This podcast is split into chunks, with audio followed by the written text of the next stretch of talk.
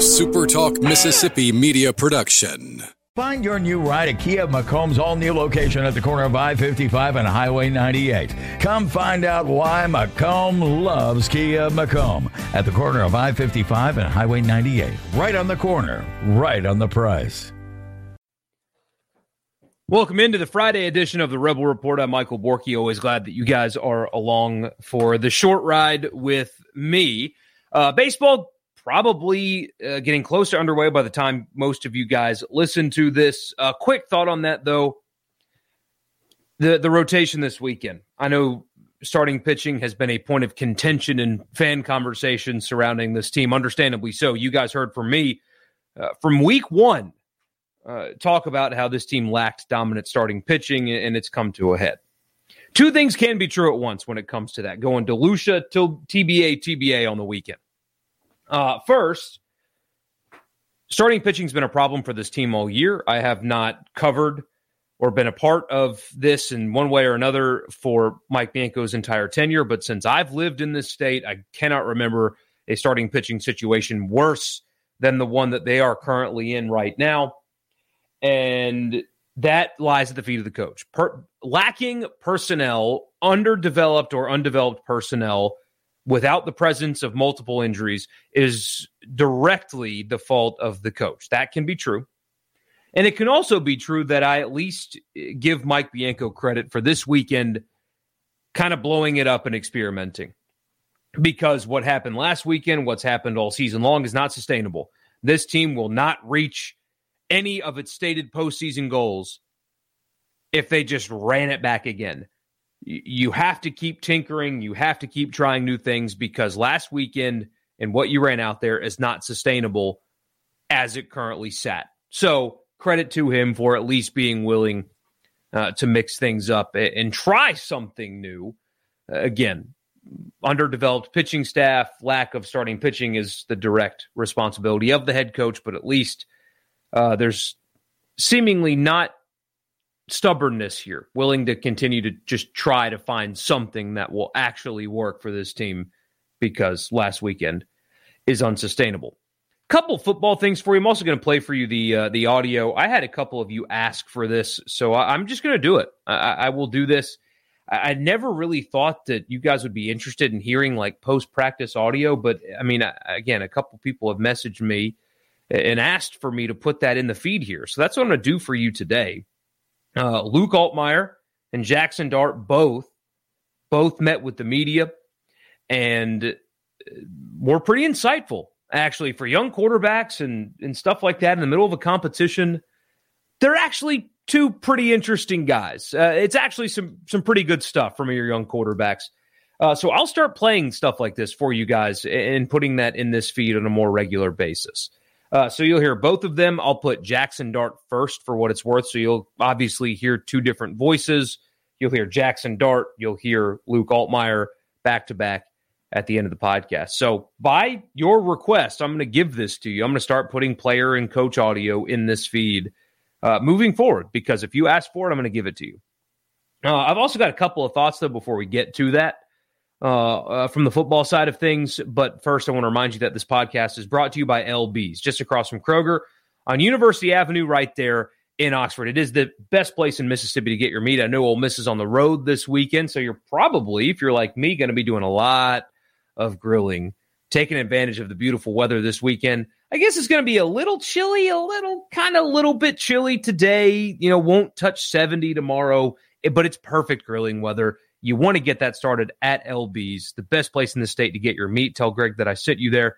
Uh, they're also great helps too. If, if you don't really know what you want to cook, but you know you want to, just go in and ask them, and they'll come up with something great for you. They've got good size uh, sides, daily lunch specials Monday through Friday. Again, that's LB's. Go by, see Greg. Big supporter of Ole Miss baseball, by the way, uh, are the people at LB's. Uh, all sports, but uh, especially baseball. Um, and uh, and tell them I sent you. The podcast is also brought to you by Advantage Business Systems. ABSMS.com is the website. If you are anywhere in the state of Mississippi, anywhere in this state, and you're on the market for office technology solutions, uh, anything from copiers and printers to, to mail machines, cloud storage, data security, if it's technology, if it's in your office, Advantage Business Systems has a solution for you. If you tell them I sent you, by the way, they'll give you a complimentary office technology assessment. So you tell them what you need, what your budget is, and they will find a solution for you. ABSMS.com is the website. If you haven't already, follow me on Twitter or Facebook or YouTube, all three under the same name at Michael Borky, and uh, hit subscribe on this podcast if you haven't already, wherever you get them. All right. So before I get to the quarterback audio, there's two things I want to talk about today. The, the story's a couple of days old, but you, may not have seen it, where uh, Bill Connelly of ESPN looked at the analytics driving decisions for fourth down play calling in college football. As you can imagine, it highlighted Lane Kiffin pretty significantly because he goes for it the most in major college football, does Lane Kiffin on fourth down. And if you haven't read it, I encourage you to do it. ESPN, Bill Connelly, uh, talking about fourth down play calling and analytics. Uh, a couple of things worth noting in that. First, uh, uh, Lane was quoted in there a few times, obviously, and said that uh, he actually has explained to his defense why they do it. He actually, according to him, has shown them the analytics and, and has explained to them, this isn't because of you. It's because we think that this gives us the best chance to win football games based on the numbers uh, from data that we've gathered across all of football, not just our team, but all the teams. This is an analytic based decision, not a personnel based decision. I thought that was interesting that he explains to his defense, you know, what's going on and why uh, they have chosen to go about it this way. I found that fascinating. Um, but more more interesting than that was as he was explaining it and by the way more and more teams every year are gravitating towards the fourth down decisions because as bill breaks down in the story it is the right decision. The amount of times that lane kiffin goes for it on fourth down maximizes their chance to win football games. And they use the example in the texas a&m game where Ole Miss went for it on fourth down. Remember that? They didn't get it and uh, I remember being in the stadium that night and hearing groans and some some choice words also some from some fans sitting close to me directed towards Lane Kiffin about not taking the points there. It was like one or two plays later where Chance Campbell and Mark Robinson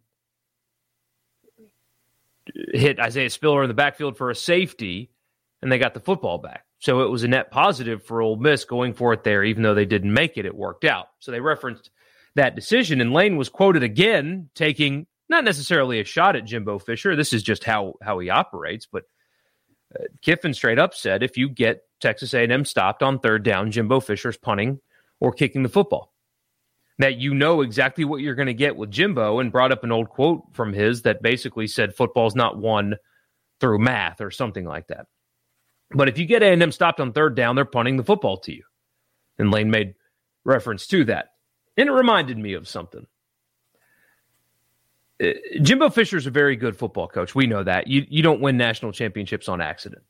Um, he's a good football coach. And Texas A&M is doing the recruiting thing. They're investing in recruiting to the point where it'd be impossible to field bad football teams. But that mindset, that antiquated line of thinking is going to adversely affect Texas A&M. Because even last year, I understand Ole Miss was, was a very good football team. You win 10 games in the regular season in the SEC West, you're a very good football team. I understand they had really good quarterback play, but after the injury uh, at Tennessee, Matt Corral was a shell of, of himself. I mean, he admitted he couldn't step into throws because the pain was so bad when the numbing shot wore off, it was grin and it. Uh, even with a guy like Matt Corral fully healthy, not the 50% that you got in some games last season because of his injuries, that Texas A&M roster had absolutely no business, none, losing to Ole Miss the way they did. Absolutely none. What was the difference? It was coaching. Ole Miss coached themselves into a win that night. Maybe that's why Jimbo Fisher hired DJ Durkin away. But Ole Miss outcoached Texas A&M that night.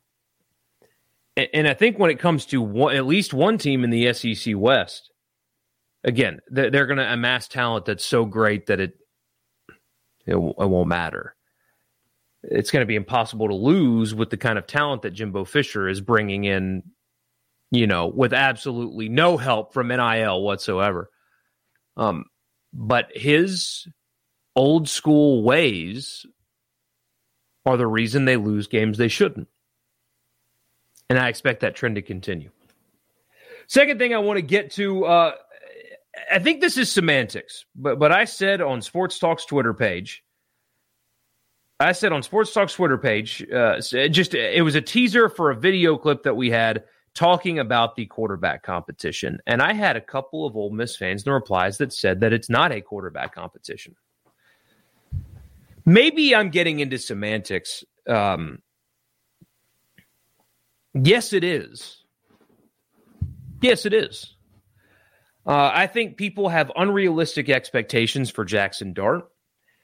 Uh, I, I, said this before he signed. I said this while they were exploring Dillon Gabriel and others. If you're expecting Matt Corral to be the starting quarterback against Troy in September, you have unrealistic expectations. I think Jackson Dart has a ceiling that's incredibly high.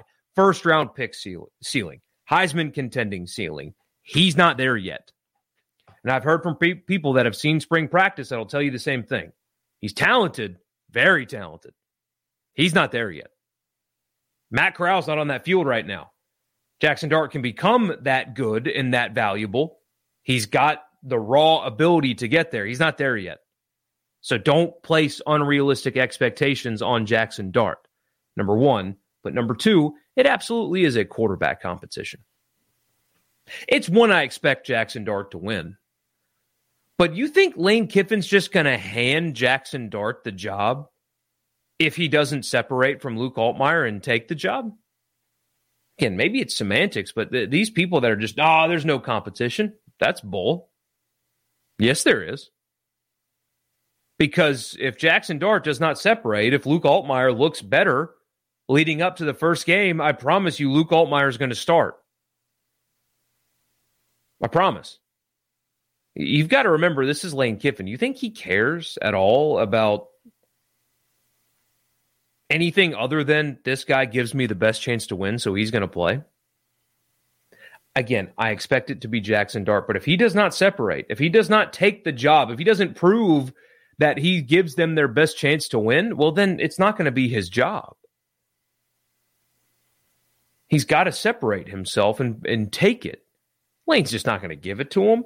I mean, this is the same guy. One, Lane doesn't care about anything, as you guys know, literally just winning and fishing. Like, that's all he cares about. Maybe his kids fit in there somewhere, too. Uh, I'm just kidding. I'm sure he loves his children very, very much. It's a joke. Um, but this is the same guy that had a returning starter that the fan base adored in a cultish like way from some people who ran for over a thousand yards in the SEC. And Lane didn't care because Matt Corral gave him the best chance to win, not John Rhys Plumlee. Oh, the fans love him. All the pub, all the media attention. Oh my gosh. Um, didn't matter. Didn't matter to Lane Kiffin. It's because he's going to play the guy that gives him the best chance to win. And if you don't prove you're going to give the team the best chance to win, he's not going to play you. I mean, that sounds simple, but I, I and and most of you probably agree with that. I just some people are like, no, there's no competition. Yes, there absolutely is. Jackson Dart will have to prove that he's better. Not in recruiting, not in raw talent. He's going to have to practice and play and prove that he gives that team their best chance to win. It's not just going to be handed to him. Maybe it's semantics, but he's going to ha- going to have to go win that job. Speaking of, here is Jackson Dart. So you'll hear Dart, and then you'll hear Luke Altmyer back to back. So Dart Altmyer, that'll end the show. Enjoy your baseball weekend, or or try to enjoy your baseball weekend.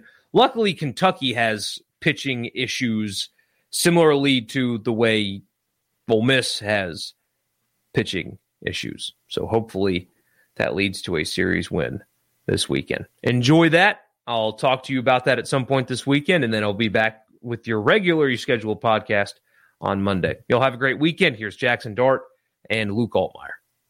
Jackson, just what have the last few months kind of been like for you? I mean, it's kind of been a whirlwind. Yeah, no doubt. I mean, I keep like reflecting on it, and if you know, you would have told me that my first year of college would have turned out this way, I would have told you you're crazy. Um, but yeah, it's been it's been quite a whirlwind, but um, I'm thankful for where I'm at right now. How hard was it to leave USC? It was really hard. Um, you know, just like the bonds, the connections that I made there. Um, you know, my teammates, my friends. Uh, leaving those guys was hard, um, but you know, it was it was what was best for me and, and for me to you know achieve my goals um, for the future. So um, I kind of like to have it with that kind of mindset, but you know, it, honestly, it, it was hard. What was it about Ole Miss that, that made you ultimately decide to come here? Yeah, I mean, ultimately, just seeing, you know, the, the production that they had last year. Um, you know, hearing about it on the news when when I was playing at SC, and then watching highlights when I was in the portal and the meeting with the coaches. I I loved how electric the offense is. Um, you know, it's super quarterback friendly, and I love the, you know, just the excitement and everything that carries around with it. Um, I loved how, you know, Coach Kiffin has has really turned some things around here, and have brought it brought it back to what it used to be, and uh, you know, so that that was something that really excited me. What's the relationship? Obviously, it's close with, with you and Trey, but both y'all comment. Obviously, wherever y'all might have gone, we're going to be together. Just what's that bond like between y'all? Man, that's that's my brother. Um, you know, he came into SC. Uh, he was he wasn't an early enrollee, um, so he came a little bit later than me. But you know, it was like right off the bat when we got to meet each other, um, we just became super close. And uh, you know, when all the discussion was going down um, with me getting in the portal, he was he texted me right away and he's like, "Hey, bro, I'm going where you're going." Um, and yeah, so I just think that you know our friendship's just really close, and we, we have that brotherhood. How's your relationship with Luke? Yeah, Luke's a great kid. Um, I remember like one of my first days coming in here, uh, we threw in the indoor facility with some of the receivers, and he was the first kid to come shake my hand. Um, so he's, he's a great kid, and I can tell that you know he's he's raised really well. Um, and yeah, we're, we're, we're good friends. On the field, how's kind of the competition, or, maybe y'all don't view it that way, but how do y'all view this kind of the spring? Yeah, I mean, for me, um, I came into SC in this similar position. Uh, I committed with a, another kid uh, who was in my class, so for me, it's kind of similar. It's like I haven't really. I'm in the same position as I was when I first came when I first went to SC. Um, you know, we obviously have the same goals in mind, and uh, you know, I think it's just you know, it's competition. It breeds the best out of both of us. It's going to push us and uh, help us become better players ultimately. You talked about the offense being a good fit. Just kind of how has the transition been these first couple of weeks? Is it as smooth as you thought it would be, or is some kind of intricacies that you learned? Yeah, obviously it's new stuff for me. Um, I mean, it was last week we'd come into you know the first three days, and there were new things that I haven't ran before. So just getting those reps um, really helps. But if I compare myself to where I was last spring to this spring, I feel like I'm a lot farther ahead. Um, just like my knowledge of the game, and I think Coach Weis um, has done a great job with that. With you know um, helping the quarterbacks understand defenses more and really meeting with us um, beforehand to get us ready before spring ball even started. I felt like we had almost, you know, at least 75% of the whole install in before spring ball had even started. So just meeting with him has been an easy transition for me, um, you know, getting to know the offense. And from here on out, I think it's mostly just reps and understanding how guys play and their speeds and, and, and all that stuff. What about the position you're to improve from you know this past year to the next as far as just your game ball?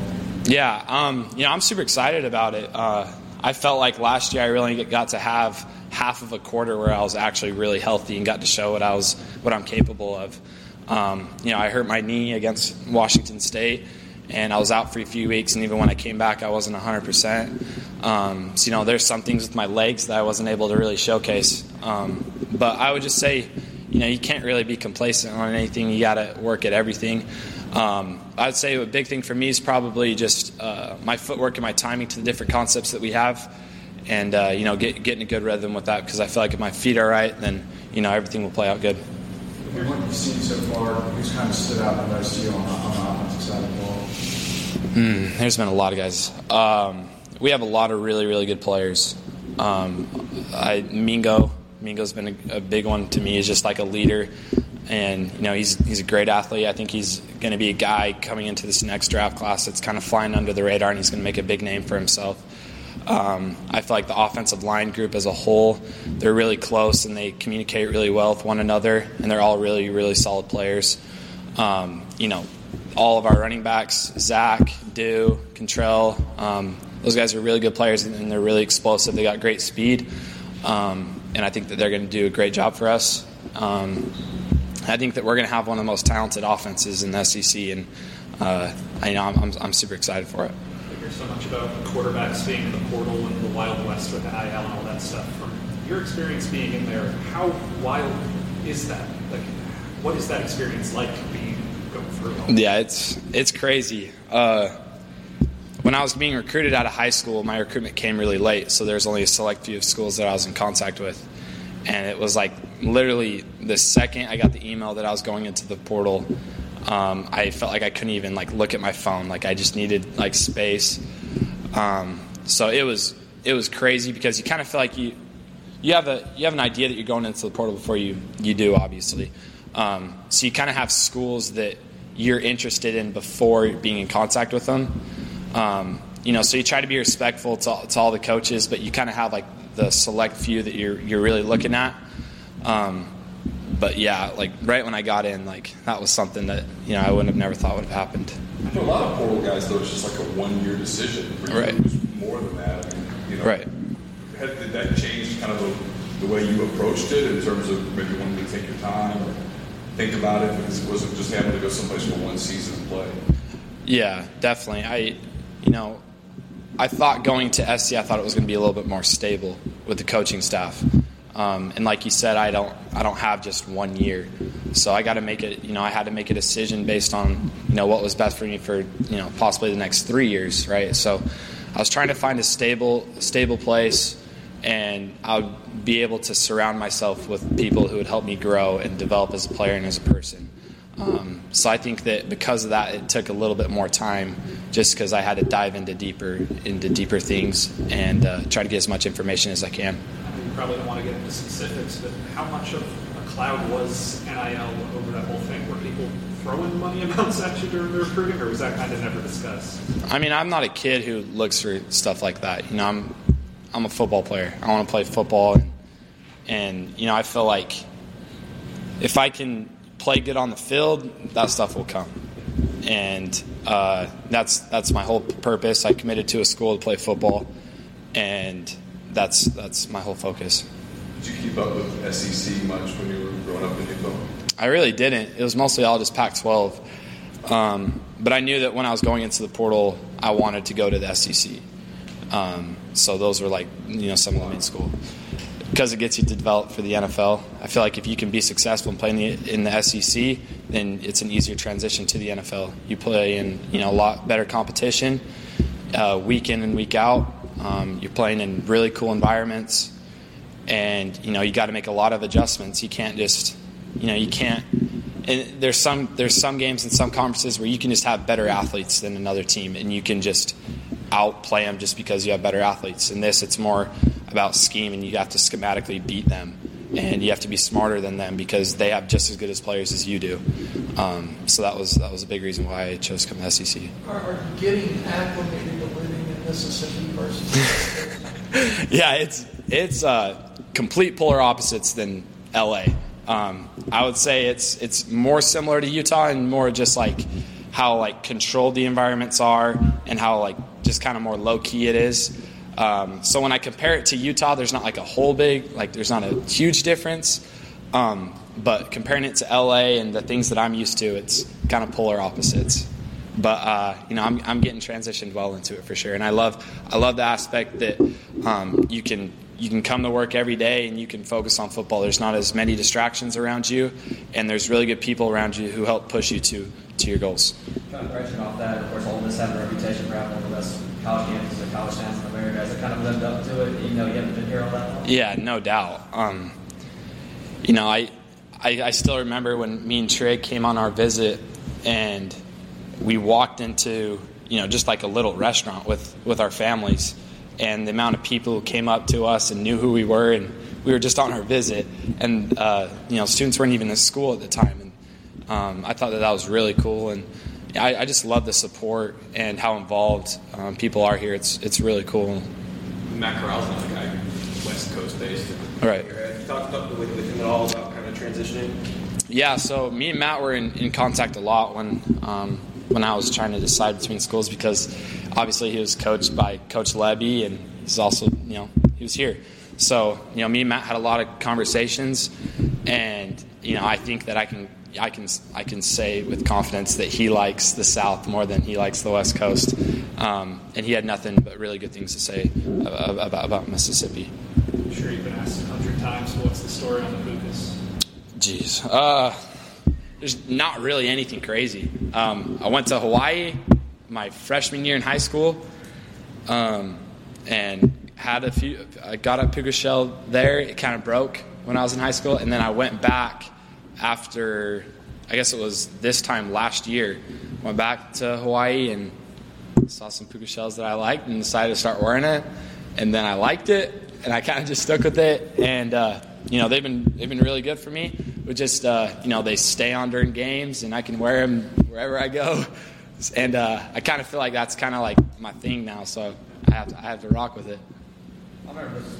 I remember this was brought up previously, but Lane obviously being a West Coast uh, uh, guys here, y'all gotten a chance to kind of connect and you know y'all found in the West Coast and growing and learning there. Yeah, uh, he you know like you said, he coached at SC for a while. Um, he has his family who lives in California, so you know when I was in California with my family, he came out and we had a you know a home visit in California when I was there just training, and. Uh, you know, he's helped a lot with my transition. Um, you know, because he's had to transition from place to place, and uh, he's been you know a huge advocate. How is this kind of spring, I guess, competition, for lack of a better word, Dart? Just how's it kind of going so far? Yeah, it's been a lot of fun. Um, like I said, uh, I think we like before, like when spring started, we've been doing a whole lot, even before spring started, with all 11 guys with the team setting. So when we started, uh, it was like practice nine for us. And um, with Dart, um, we've become really fast friends. He's a great guy, obviously a great player and competitor. But we help each other out, and uh, I root for him when he's in, and you know, likewise the other way around. What were your thoughts initially when they brought Jackson in? Um, I, I, knew they were going to bring someone in just because of the lack of depth and things like that. Only with two scholarship QBs on roster, but um, I believe in myself. I really do. Uh, I understand the nature of the business and everything like that. But um, you know, I go to work every day with the belief that I can, you know, lead this team.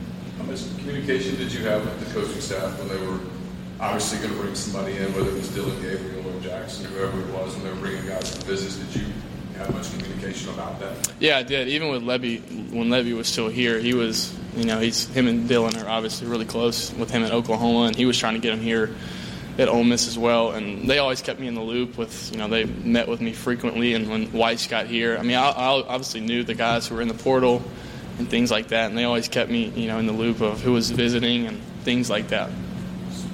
Weis, just how much difference is there in the system, or is there difference from Lebby to him so far? There's obviously some, you know, different things, but there's a whole lot of similar things with, you know, Kiffin being the offensive mind that he is. He obviously, you know, has his own, you know, niche and his uh, deal and how he wants to play ball. And uh, Weis is going to keep a lot of the you know the same things that we did last year because we were so productive. And what Matt did was was, was really cool. Um, and he thinks me and Jackson can you know do the same things.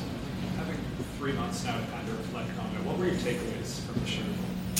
Uh, it was it was a crazy deal. Um, you know, when you go in, you don't really feel the magnitude of it all. Um, you know, you're just trying to do your assignment and play hard for your teammates. And looking back, you think about how surreal it was, and um, I think about it every day. Kind of beat myself up um, over it because I think my biggest flaw is a player and a person. Um, I'm the biggest perfectionist and overthinker there is, and it's hard to battle some days. Um, but I wouldn't trade the experience for the world. So when you say you were overthinking or trying to be perfect, what, what do you mean by that? Um, I, I, when I'm in the game, I mean, I'm playing, and uh, that that aspect uh, was, you know, that the perfectionism and overthinking wasn't with the game itself. It's you know, right now, you know, today how I deal with it, and you know, what if I could have done, done this, and how the outcome would have uh, changed, and uh, that's the things I kind of battle with daily. But like I said, I believe in myself. Uh, I wouldn't, I wouldn't change the experience for the world. Luke heading into the Sugar Bowl, had you thought about it in your mind that if you didn't play in that game, you would, you would have been able to redshirt and maintain that extra year of eligibility? Yeah, uh, I had a conversation with Coach Lebby. Um, he told me, you know, if Matt goes down, we want you to, you know, go go play and go win a Sugar Bowl. And no, I was totally okay with it. I mean, what kind of, I mean, the opportunity of a lifetime to be able to play in that game, and there was no hesitation for me uh, to play in it. You know, a red shirt's cool. I mean, I still have it, I guess, but I want to play. I really do because you know I go out here and practice with my brothers every day, and they're the most important people to me. And um, yeah. From this time last year when you were early enrolled to now, just kind of how have you seen yourself grow as a quarterback? Um, I think with so you know from high school to college, uh, the time that you really put in, you know, obviously at the college level. I mean, I think you're forced to grow in every single way, and I think being around Matt and um, always you know following him and looking up to him, uh, he helped me in a lot of ways. And um, you obviously get better as a player; it naturally happens, and things like that. Branching off that, what were some, was there a particular piece of advice, particular takeaway from Matt Corral that you know, he's going to pass down to you as you go into this competition here in the spring? Yeah, I mean, uh, Matt gave me so much. Um, you know, the competitor and player, the teammate. You know, just the, the workman attitude that he brought every day was um, so contagious. Um, the things is, that that he's told me, uh, you know, that I always keep between me and him. Um, but I think in life, there's truly two types of people, and I think Matt really embodied those two, and those two are, I think, in life, people really seek to understand, and I think some people are really understood. And I think he really had both of those qualities. When he walked in the room, you know, he was understood. He commanded the room, he commanded the ball on the field, he commanded the team. You know, but he was always wanting to understand more about himself, the game, his teammates, about life itself, and it was, it was truly inspiring. Have you ever had, is there a timetable when you think a decision gets made as to who's going to be the starter? Do you kind of feel like there's going to be finality to it, or do you think it goes on? I have no clue how that'll work. Um, all I can do is control what I control, and you know I truly love what I do, so I'm, I'm just gonna, you know, play ball. Have you ever been in a quarterback competition before? Um, I think as you grow up in high school, you know, freshman, ninth grade, tenth grade, I think naturally there's always something there. But other than that, not really. I know it's early in, in spring training, but has anyone developed as your favorite target or developing towards that so far? Uh, obviously, I'm very thankful to have Mingo back. You know, he's a really special talent. But I think we have a lot of young, a lot of new guys too. A lot of, we have a lot of new guys and young guys who are developing. And five days in, I've, I've been really impressed with you know pretty much everybody. What have you seen from Michael Trigg so far? I mean, having you know, a guy like that come, come in, big um, presence right there, and just talk about what you've seen him in the tight end position. Yeah, he's a special player. I think we all know that. Uh, the tools, the physical tools that he has, I mean, uh, they don't they don't make they don't make a lot like him, and um, he's he's really fun to throw the ball to. A SuperTalk Mississippi media production.